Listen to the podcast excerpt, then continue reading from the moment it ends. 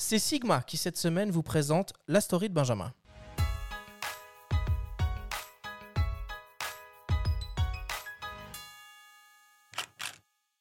Que se serait-il passé si Loopsider n'avait pas diffusé jeudi 26 novembre les images du passage à tabac du producteur de musique Michel Zecler par des policiers le samedi précédent dans le 17e arrondissement de Paris? Captée à l'insu des forces de l'ordre, la séquence, d'une violence injustifiable, contrecarre leurs arguments. Interrogé par la presse, le bras en écharpe, l'homme agressé s'estime chanceux, contrairement à beaucoup d'autres, d'avoir été filmé, déclarant même Sinon, je ne serai pas devant vous aujourd'hui. Déjà, lundi 23 novembre, place de la République à Paris, le démantèlement d'un camp de migrants Manu Militari de nuit a fait grand bruit. Le ministre de l'Intérieur, Gérald Darmanin, s'est dit choqué par les actes de violence policière relatés en images au cours de ces deux événements. Il a lui-même initié le fameux article 24 de la proposition de loi pour une sécurité globale, votée par l'Assemblée nationale le 23 novembre, visant à pénaliser d'un an de prison et 45 000 euros d'amende toute diffusion d'images d'un membre des forces de l'ordre, je cite, dans le but manifeste qu'il soit porté atteinte à son intégrité physique ou psychique. Scandalisé à la vue de ces vidéos, le garde des Sceaux, Éric Dupont-Moretti, a pour sa part appelé Les journalistes doivent faire leur métier, mais on ne peut pas diffuser les images des policiers dans l'intention de leur nuire. Cela s'inscrit dans un contexte déjà délétère. Le quotidien Le Monde rapporte que selon le syndicat national des journalistes, 200 journalistes ont été empêchés de travailler lors des manifestations de Gilets jaunes.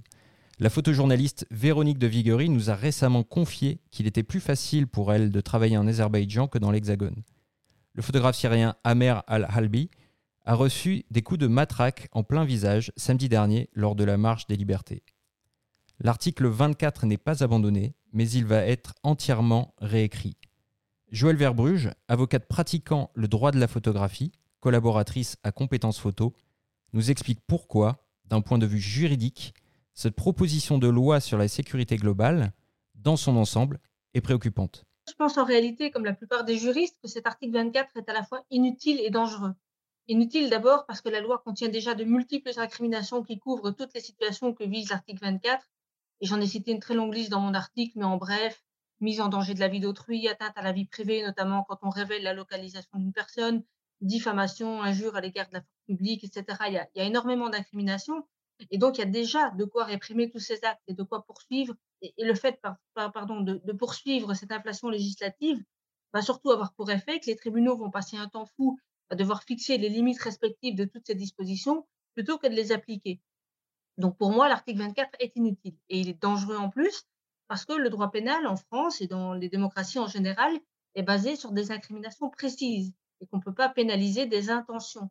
Or, l'article 24 vise exactement la diffusion d'une photo avec l'intention manifeste de porter, à euh, de porter atteinte à l'intégrité des policiers et des gendarmes.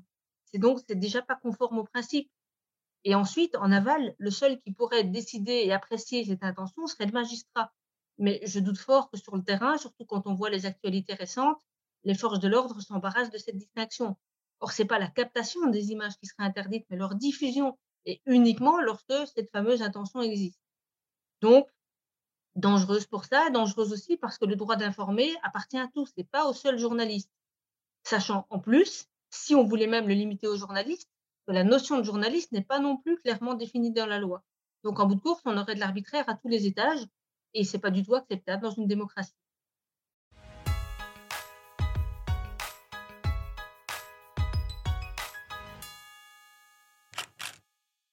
Joël nous parle d'un article?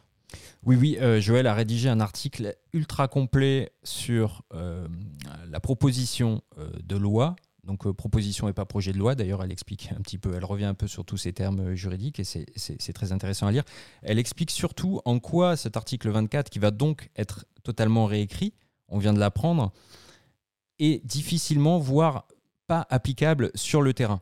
Et c'est vraiment passionnant à lire. J'invite vraiment tous les auditeurs à se rendre sur son blog blog et droitphotographie.com, euh, on se rend compte effectivement de l'extrême inertie et difficulté euh, d'une telle mise en œuvre euh, en application sur le terrain. Adrien, toi qui es aussi photojournaliste parallèlement à tes activités sur 01net, tu as un avis toi sur, sur cet article 24 Bon, alors d'abord, effectivement, euh, je, photojournaliste à temps partiel, euh, vraiment, euh, quand, j'ai l'occasion de pouvoir me, financer mes, départs, donc je, n'ai pas, le, je n'ai pas le, la pratique du terrain, notamment français long terme. Hein. moi, je, fais essentiellement du conflit et sporadiquement. Ça me chagrine d'abord, effectivement, qu'il y ait ces espèces de, bah, de haine. Hein. Là, là, on en vient quand même à la détestation. Euh, si vous suivez les trucs des forces de l'ordre euh, sur Twitter, euh, j'en suis quelques-uns, et si vous suivez les journalistes, il, commence à y avoir un manque de communication totale. C'est très grave. c'est très grave parce que je suis justement allé dans des pays vraiment pourris dans lesquels la presse a peur de la police et la police ne veut pas se faire dénoncer par la presse. C'est quand même un climat complètement délétère. Après, Bon, sur le droit en lui-même et le contenu euh, du texte juridique, je ne pense pas pouvoir dire quoi que ce soit de plus pertinent qu'une juriste. Euh, moi, ça me gêne qu'on mette directement un cadre légal euh, relatif à, ce, à, ces forces de l'ordre, parce que comme elle le dit, il y, a déjà de quoi punir, il y, a déjà, il y a déjà un arsenal. Et de toute façon, ça c'est quand même la, la, plupart des gouvernements successifs ont quand même essayé de surlégiférer. Mais plusieurs fois, j'ai discuté avec des photographes étrangers, ils me disaient Ah, mais en France, quand même, le droit à l'image, c'est compliqué, vous pouvez pas montrer grand-chose. Et c'est vrai que ça fait bizarre dans la contrée, dans la contrée de Douaneau d'avoir tant d'arsenal juridique autour de l'image. Il est bien de protéger les personnes, je pense. Euh, effectivement, faire des photos et dire euh, ce mec-là, ce policier-là, il m'a fait ça, c'est un du connard et l'afficher sur les réseaux, de toute façon, à mon avis, c'est déjà euh, ça, tombe déjà sous le coup de la loi. Et il faut effectivement les protéger. Après, le problème, c'est que tout ça, on sent bien quand même qu'il y a une dynamique globale pour essayer bah, d'entraver le travail de la presse. Il suffit de voir comment la presse fonctionne en Allemagne il ne faut pas aller à, 10 000 endroits, dans les pays scandinaves, en Allemagne, en Suisse. On peut directement poser des, questions au président. On peut remettre en cause euh, euh, l'action d'un policier.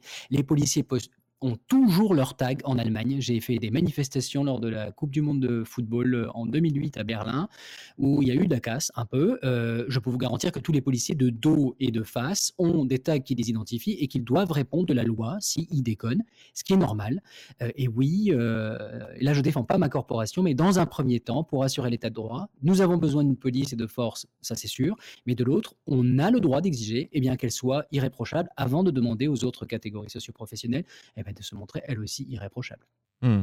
Mais d'ailleurs, de par le monde, on voit bien qu'il y a des réactions, et Joël le dit très bien dans son article aussi. Je veux dire, jusqu'à l'ONU, bon, Reporters sans frontières, évidemment, tout le monde s'émeut et s'alarme un petit peu de ce qui est en train de se passer. Quand on, on parle de l'éventualité de peut-être euh, accréditer les journalistes à des manifestations, enfin voilà, on tombe euh, un petit peu de, de nos chaises. Toi, qu'est-ce que ça t'inspire, euh, Pierre-Marie? Un peu les mêmes réflexions que, celles que Adrien, et puis euh, bien argumentées euh, par, les propos de Joël. Non, ce que je voudrais juste dire, c'est que je reconnais plus très bien mon pays. Je ne sais pas trop dans quel endroit, on veut nous emmener. D'un côté, on, est la patrie des droits de l'homme, et de l'autre, euh, on, on, se contente juste de l'avoir écrite, quoi. Donc, oui, je ne sais pas. Je, ne comprends pas bien mon pays et ça m'inquiète un petit peu, même un peu beaucoup.